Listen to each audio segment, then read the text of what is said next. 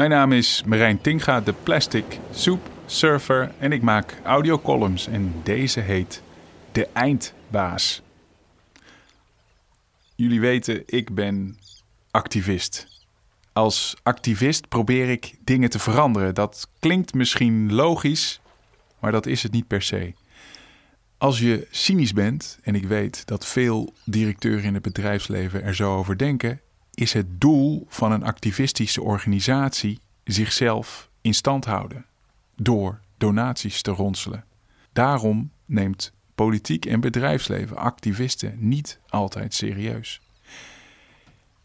Ik had van de week contact met een van die directeuren, de CEO van de HEMA. Als gevolg van een mail die ik hem stuurde, besloot hij de dag erna een bepaald product uit zijn schappen te halen, per direct.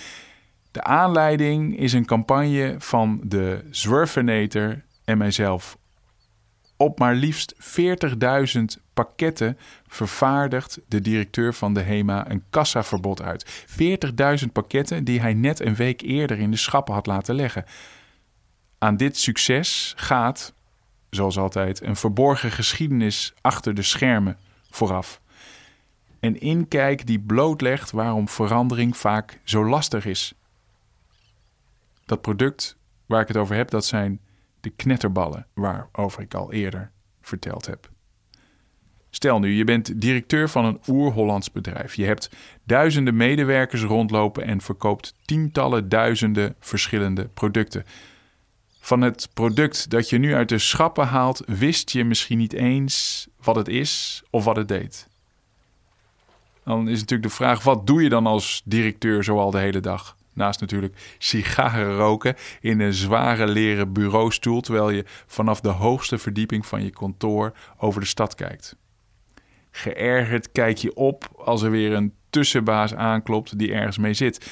Hun verkoop blijft achter, er is een reorganisatie gaande, er komt regelgeving aan, er moeten afspraken gemaakt worden met concurrenten het houdt je af van waar je echt mee bezig wil zijn. Die lange termijn strategie invullen.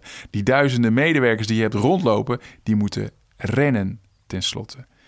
Je hebt een baas voor marketing, een baas voor public relations, human relations, corporate affairs, finance. Allemaal ambitieuze bazen. Allemaal met hun eigen targets en bonussen.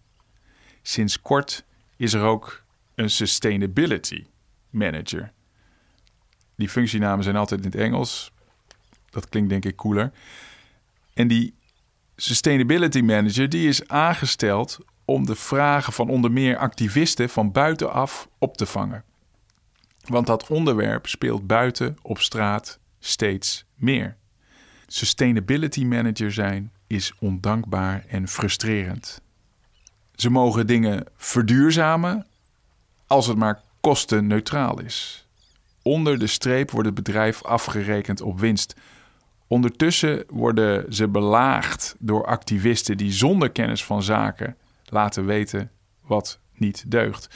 De sustainability managers die ik ken, daarvan zit het hart op de goede plek.